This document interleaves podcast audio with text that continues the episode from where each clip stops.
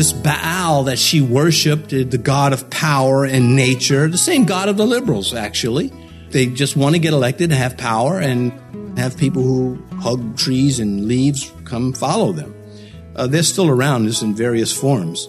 Anyhow, it says that Obadiah had taken 100 prophets and hidden them 50 to a cave. It's been said in that part of Israel there are over 20,000 caves. Many of them can ha- easily handle 50 people.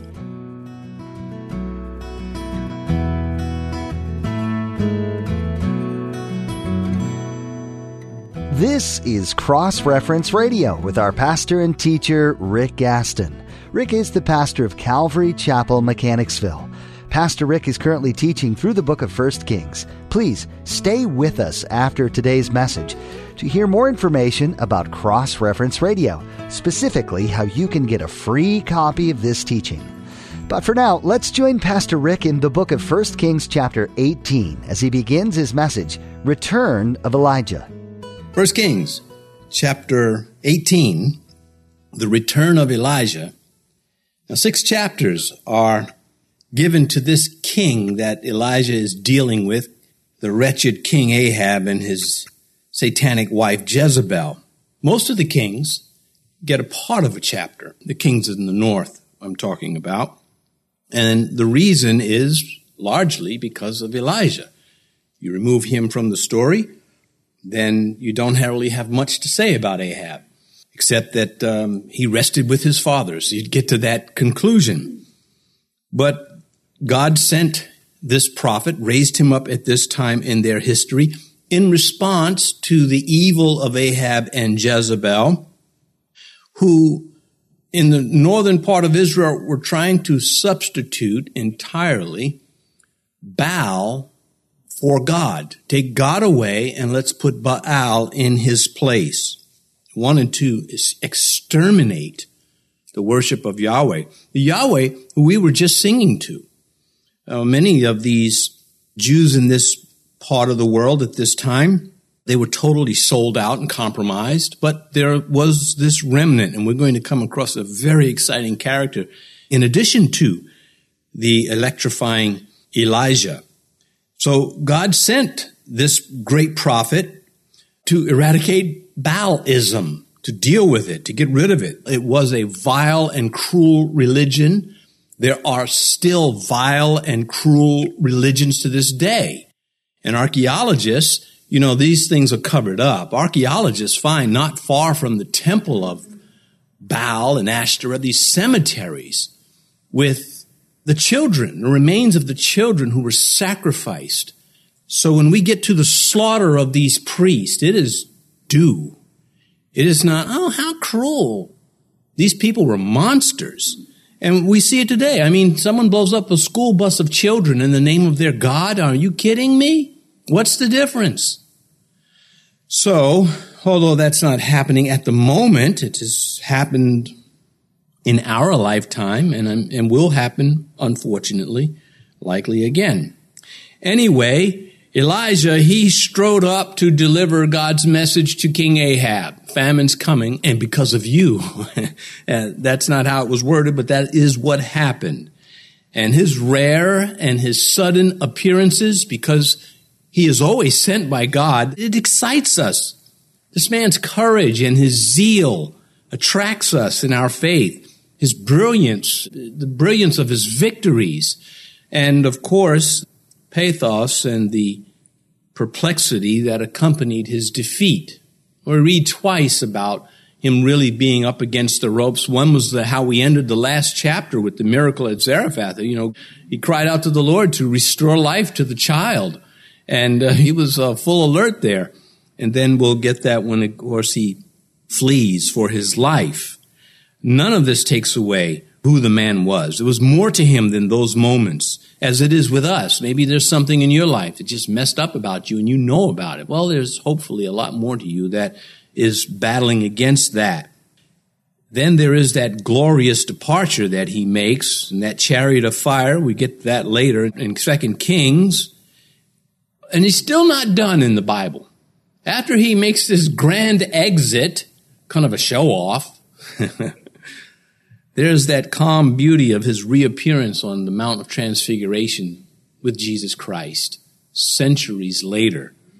I mean, the Bible says some big things about this man. These make him one of the greatest characters Israel ever produced. Well, looking at verse 1, it came to pass after many days that the word of Yahweh came to Elijah in the third year, saying, Go present yourself to Ahab, and I will send rain on the earth. Verse 2 So Elijah went to present himself to Ahab, and there was a severe famine in Samaria. Well, it's been three and a half years since God had put Elijah in the witness protection program, first at the brook Cherith and then in Zarephath, all because of, again, wicked Ahab and Jezebel, who sought to kill him for daring to confront their evil. How dare you confront us?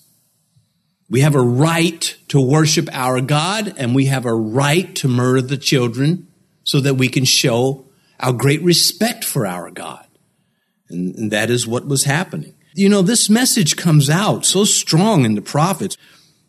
I once moved very quickly through my devotions compared to now. Now I read a paragraph or two and I'm just, boy, I didn't even think about that. I, so rich to me. And Ezekiel is one. I'm just taking my time through the prophet Ezekiel and just reading about God's wrath and just total fed up with what they were doing. Well, what are they doing? Well, just what we're reading about. But Ezekiel's dealing with it in the South over a hundred years later.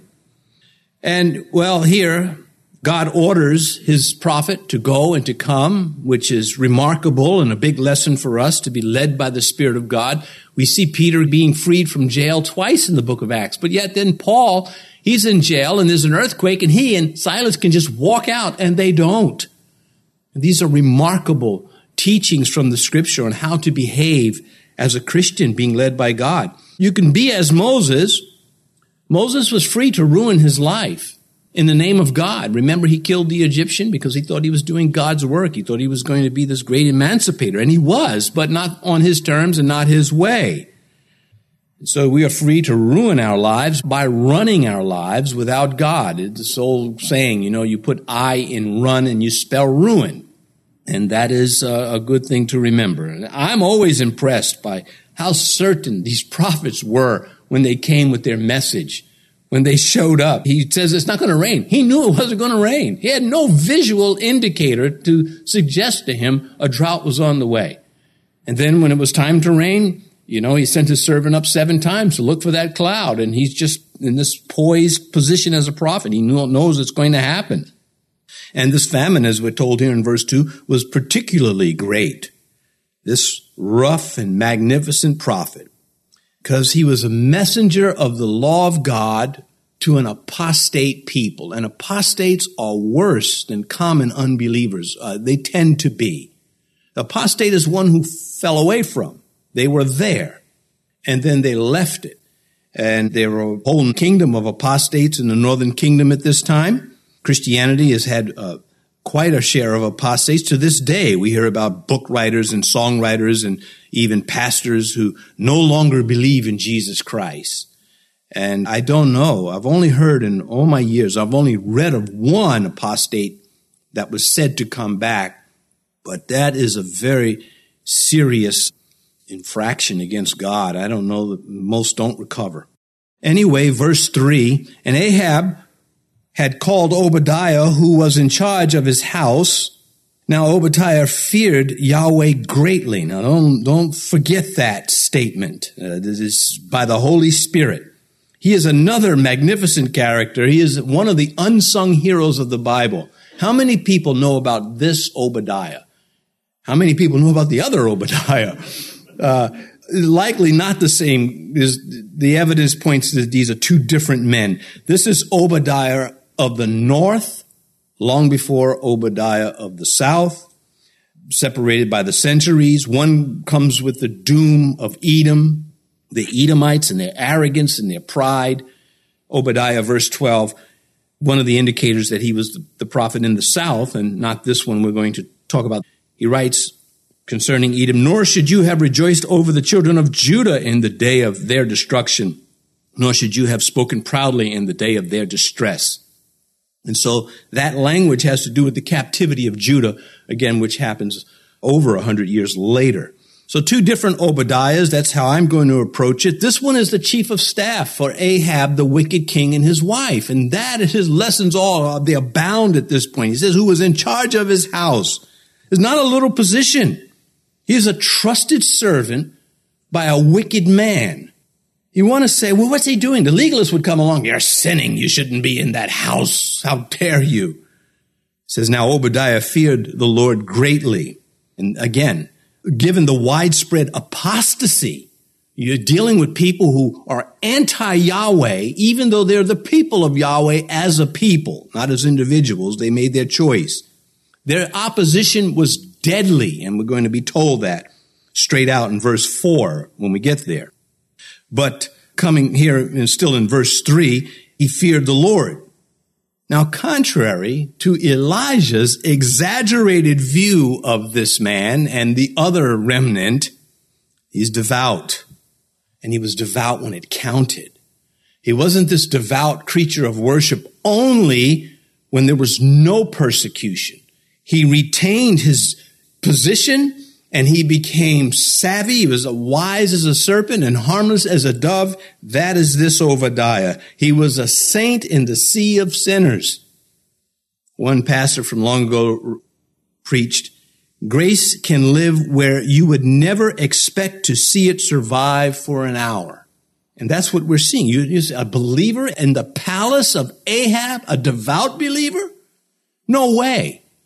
They're going to kill him or he's going to be, you know, an apostate himself. Jezebel alone was enough to make the palace reek with the stench of iniquity and idolatry and all of the evil that was. Again, don't lose sight of that. Don't lose sight of the baby killings that, that were going on there. And you come to your Old Testament and the unbeliever says, well, if God is a God of love, how come he's, you can just say, okay, he's not. Now I'm going to punch you out. I've changed. You've converted me. And there you go. You got what you wanted, Buster. Anyway, Anyone here, maybe listening online, listening in the future, hate your job? It's one of the biggest complaints people have. You can start out, I love this new job. The people are so friendly. Oh man, my boss is this and that. And then you give them an hour and oh, I hate that place. I'm going to take a course online to make shoelace tips. Anyway, because all the buttonhole makers were, anyway, back to this. Maybe you hate it because the people there are vulgar and they're antichrist. Particularly now, this culture is just swallowing people up. Just a pit of hell itself walking around with legs, the atmosphere that's created by antichrist people. And maybe you hate your job. Well, Obadiah was in that position. I don't think he went home and said, what she said, his wife said to him, how's your day, Obadiah? Oh, it was wonderful. We sang hymns. No, not at all. Could you think he could have a prayer study there at lunchtime? I don't think so. His name means servant of Yahweh or servant of Jehovah. That is revealing. Now, name is nature. That's the intention. The intention of the names in the Bible are to point to a nature, a behavior, an action. And his parents said, we want to name him the servant of Yahweh. That's his name in a culture that is anti-Yahweh. See, he counts now to be a believer. You can have fair weathered friends. They're your friends so long as things are going their way. But a real friend, a real friend sticks with you. Thick or thin, better or worse. I mean, you can ruin that too if, if you're careless, but I mean, a real good friend is not going, oh, you got fired today? Well, I'm not going to be your friend anymore. And there are many people like that. Well, in the days where persecution was everywhere against the faithful, at a time when the name of Yahweh was held in contempt, this apostate culture, idols up in Bethel, Baal shrines, Ashtoreth shrines all over, images everywhere. This man's parents stood up in that culture. They were alive. When he was born, apostasy was running wild even if he was in his 70s at this stage, had been around that long up in the north. We have the dates of the kings to document that.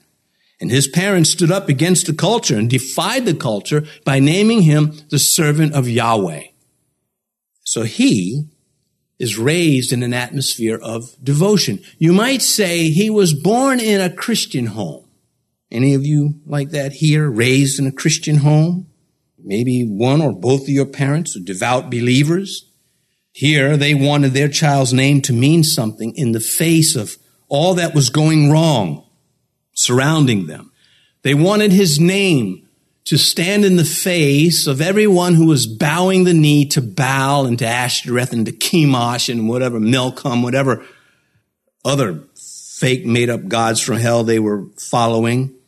And their, that lifestyle that accompanied it, that Sidonian queen that she brought into the land. He was no such servant. He would say with his name alone, keep your popular lifestyle, keep your gods. I have my God and I will serve him. And so uh, the pagans, what are they going to do with that? He became a walking sermon just in his name.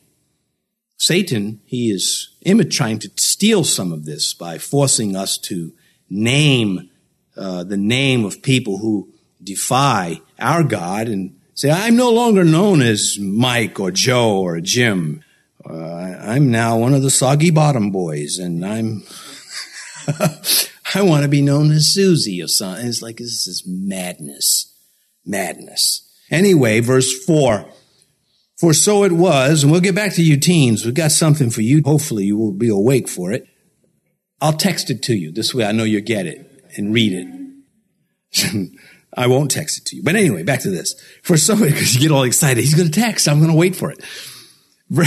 For so it was while Jezebel massacred the prophets of Yahweh that Obadiah had taken 100 prophets and hidden them 50 to a cave and had fed them with bread and water. So there's more on Jezebel. Not only was she satisfied with murdering children, she wanted to kill pastors too. While Ahab looked the other way, although he brought her here, he brought this witch into the promised land and uh, we have no indication that he ever regretted doing that. That is introduced to us in chapter 16, verse 31, 32. What made her so abhorrent to God is that she drew the things that she did was so abhorrent to God that she's going to suffer this vile death that is just incredibly shameful. You would not want to be the recipient of such a prophecy. The dogs are going to eat you. You're so de- just despised even in heaven, your behavior. And her hatred for how God's people wanted to live. She hated how they wanted to live. That's why she was trying to, again, exterminate them. And we're seeing this today. This ghoulish religion that called for these horrendous things in the name of worship uh, anyway, she went beyond polluting and mingling Baal with Yahweh. She took it to the level of just being totally intolerant, not even wanting nothing to do with Yahweh. And we're seeing this today. We saw it earlier with evolution. There was a point they did not even want to think about an alternative to evolution. That was it. Creation science, as it is called by some, could not even be brought up as an alternative. They were totally intolerant. Well, this is what's going on here. And uh, just as Bloody Mary in London in the 1500s, you know, she burned over 300 Christians at the stake, alive, should add. And that's probably a conservative number because people in that crowd would want to cover up the facts. So weird. You want to cover up the facts. Why don't you change teams? And you won't have to do that. But that is not how it works. This Baal that she worshiped, the God of power and nature, the same God of the liberals, actually. They just want to get elected to have power and have people who hug trees and leaves come follow them. Uh, they're still around this in various forms. Anyhow, it says that Obadiah had taken a hundred prophets and hidden them, 50 to a cave. It's been said in that part of Israel there are over 20,000 caves. Many of them can ha- easily handle 50 people. And it says here, and fed them with bread and water. Well, this man was a thinker. He had to make plans, the, the right plans, and take measures to supply a hundred people with bread and water without being detected, no less, in a famine. And how many, I mean, I know the people here and many churches, they support missionaries. Anybody here support a hundred pastors? This man is incredible. These men were considered fugitives, but God was with him. And this was what makes, you know, Elijah, you know, where he overstepped, where he became that self-righteous. We even say that in ministry to other pastors. Watch out for the Elijah complex, where I'm the only one. I'm the only pastor doing it. My church is the only church that's got it together. That's an Elijah complex. That's wrong. And we have to guard against it. It's easy to do. We do it with other, you know, well, some places it's right. For instance, I am the only good driver on the road. And I know you think the same thing. Not about you, about me. we just have to watch these things because they're, they're, traps. They're not true of you. I'm saying my, my flesh won't even let me pretend that you could be right on such an issue. Anyway, he could not have acted alone. It's just not logistically possible. That means the remnant that God said, Oh, by the way, Elijah, I've got a 7,000 haven't bowed the knee. Well, some of them were here helping Obadiah. And his position in his, he's likely the leader of this. He is the leader. And he's a little shocked that the word hasn't reached Elijah. It may have reached him, but Elijah either he disregarded it or he didn't hear. He had been away for three and a half years. Verse five, and Ahab had said to Obadiah, we, now Elijah's not showed up yet. We're getting the characters Ahab and Obadiah in the famine. So Ahab the king said to Obadiah, go into the land, verse five, to all the springs of water and to all the brooks. Perhaps we may find grass to keep the horses and mules alive so that we will not have to kill any livestock. Well, he seems, this Ahab, to have um, been very comfortable with Obadiah. And that's not a surprise to have a wicked boss or leader that actually favors believers. I've experienced this. I've worked for people that were anti-Christ, anti-Christian, and were embraced by them. That they would trust me. You know, I remember one time stands out. The boss went out and I continued working and everybody else stopped, stopped and started chit chatting because they were like, ding dong, the boss is gone, the mean old boss. And he pops his head back up and he's there and he says, the only guy working up here is Rick. And I, yeah, that's me. That is me because I am an awesome Christian and you guys need to know it. Anyway, of course I didn't do that. I was like, yeah, it is me because I'm afraid of God, not of you. Well, anyhow, that's my moment that relates to this. There are others that, so this is doable. If you are a believer and you work in this kind of environment, God can use you. As this man evidently gained the resources, he probably knew where all the patrols were and everything. Okay, this is when we're going to move the food. And to here is where we're going to move these prophets to protect them. A vital, the enemy would call him a mole. God called him a servant, servant of Yahweh as his name is. And again, the righteous often appeal to the unrighteous because of their trustworthiness. This is a good thing. You know, if you know all your coworkers are thinking like you, eh, not honest and thieves and corrupt, it's nice to have somebody that's governed by God. Well, Ahab, uh, he seems to be king enough at this point to want to protect the horses and mules because this is uh, likely the military's um, horses and mules. And of course, if he loses military preparedness, then another kingdom swoop down and that'll be the end of him. So it's not like he is totally, you know, doing everything right, but he was no fool in this sense. In verse six, so they divided the land between them to explore it. Ahab went one way by himself and Obadiah went another way by himself. Now it's twice said here, by himself. And that strikes me as important. This is a critical moment. These two men would be, for a while, isolated, and then they will all join up together, Obadiah, Elijah, and the king. But here, great trust the king has for him. I don't think there's uh, anybody else but these two out on this mission. Uh, after all, well, there was nothing to snack on back in the palace. Got to do something to keep from thinking about your hunger. Verse 7 And now, as Obadiah was on his way, suddenly Elijah met him and recognized him and fell on his face and said, Is that you, my Lord Elijah? He wasn't expecting this. He's on a mission looking for, you know, food. And suddenly there's Elijah. Boom. It's like, stop doing that. Thanks for joining us for today's teaching on Cross Reference Radio. This is the daily radio ministry of Pastor Rick Gaston of Calvary Chapel, Mechanicsville, in Virginia. We trust that what you've heard today in the book of 1 Kings has had a lasting imprint on your life. If you'd like to listen to more teachings from this series or share it with someone you know, please visit crossreferenceradio.com. We encourage you to subscribe to our podcast too, so you'll never miss another edition. Just visit crossreferenceradio.com and follow the links under radio. Again, that's crossreferenceradio.com. Our time with you today is about up, but we hope you'll tune in next time to continue studying the Word of God. Join us again as Pastor Rick covers more in the book of 1 Kings on Cross Reference Radio.